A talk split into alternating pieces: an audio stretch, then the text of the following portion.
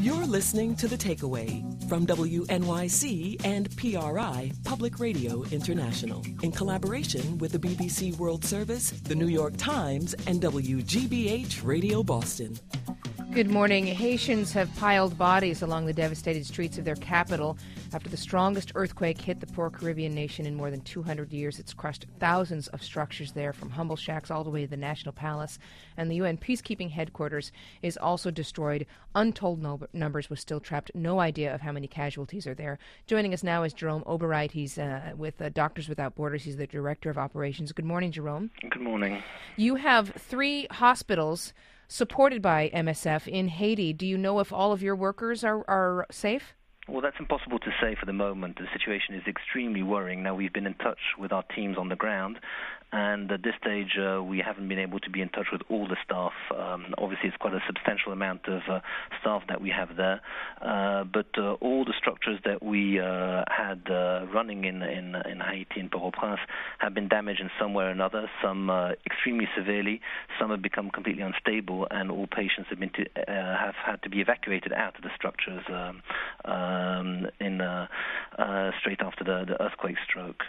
Um, so yes, the, the situation is very worrying. We um, we are very uh, concerned uh, for the population. Um, uh, the the access to to structures and to the populations is extremely uh, difficult. For the moment, um, we have a, a, stream of people coming into all the facilities. we've also had to set up well these makeshift uh, medical structures outside the damaged structures, but also in some of our coordination offices. So we're talking about hundreds of um, of wounded uh, people which have uh, had to access uh, uh some uh, uh, or be given treatment in um, in these makeshift structures that we set up. So many things come to my mind as challenges. Number one, where could you possibly evacuate the patients to? You you don't have electricity, and I would assume that many of your medical supplies were also damaged. Well, that's that's correct, and uh, one of the, the, the referral capacity of these structures is actually one of the key uh, areas of concern. It's very difficult uh, due to the communication problems. I mean, the, the phone lines are down to, to be able to have a completely up to date uh, uh, um, uh, information on what's going on on the ground. But the referral capacity is one of the major issues that, that we're going to have to face. But also the supply, not just in terms of medicine, but quite quickly there will be an issue of fuel. There would certainly be an issue of food and so on. so we're, we're really facing a, a major, major major situation.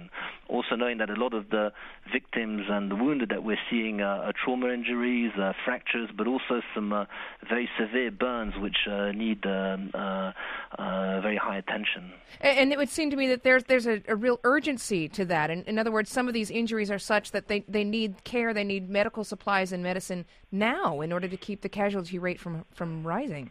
Uh, absolutely, and this is uh, this is why uh, the the teams are mobilizing and doing all they can to uh, to provide care outside of uh, structures which have been damaged and in, in makeshift in, off- in, uh, in our offices and so on, because the, the care needs to be provided now. It's it's a real life-saving work which needs to happen now, and and delays are, are, are, really costly to the population. This is what really worries us.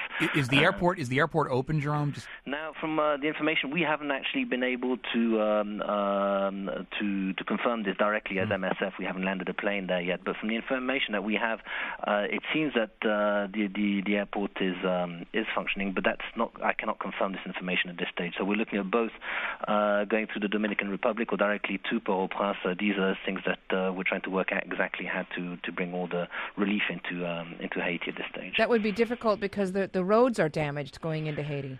That's correct, and uh, uh, it's it's still unclear how far we can get uh, to uh, uh, to Port-au-Prince, the center. Also, it's very unclear what the situation is in the outskirts of uh, or, or, the more outlying areas beyond Port-au-Prince. so assessments are extremely difficult. I mean, just dealing with the basic facilities that we're involved in in the first place, and the influx of severely wounded people is is taking all the energy of the teams which are on the ground. So we hope that in the next few hours, when more deployment will happen, we'll have we'll get a clearer picture of uh, what's happening in the outlying areas and uh, what the the capacity of actually moving out uh, of uh, of Port-au-Prince is and moving inside Port-au-Prince as well. Okay, Jerome Oberreit is the director of operations for MSF or Doctors Without Borders. We go now to someone we spoke with earlier. Ricky Dupree is the station manager for Radio Soleil, which serves the Haitian American community locally and also internationally through their internet station. Good morning again, Ricky. Either Ricky has been called away by something going on at the station in Radio Soleil. Uh, but but let's return now to Jerome Oberreit. Jerome. Yes, yes.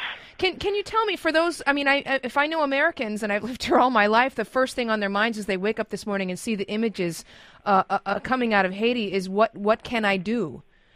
Well, I mean, it, it's again uh, for the moment, it's uh, it's uh, supporting uh, those which are trying to deploy, uh, um, and uh, at this stage, it's not so much being able to to just send anything there. It really has to be targeted and and clear on the on the priority list of what is most needed. Um, so it's keeping informed about who is going there and, and providing support. I mean, Doctors Without Borders is is now mobilizing a number of full charters a number of medical teams, surgeons, and so on to, to go there. And uh, it's very uh, difficult to say what the priorities will be until we're really uh, uh, able to move around a lot more than what we're doing for the moment. But it's clear that this is a, a very worrying situation. This is of a major scale, and there will be a need for uh, for resources uh, and support to be able to, to respond to what's going on in Haiti, not just today, but also tomorrow. We've got to remember that this is on the back of a severely weakened infrastructure, and that we already had programs there due to the needs that were there prior to the earthquake. So uh, there will be a substantial need in Haiti in, uh, in the days, weeks, and months to come, clearly. Okay, Jerome Oberreit is uh, Director of Operations again with Doctors Without Borders. If you want to help, there is a place to go on our website. You can donate there to the effort there in Haiti to help disaster relief. If you're looking to get information about family or friends in Haiti, the State Department has set up a hotline for you. That number is 888 407 4747. Again, 888 407 4747 is the hotline. And we've been hearing great stories, really c- compelling stories of people reaching out, trying to make contact with friends and family. You can reach us with those stories at 8778 MyTake.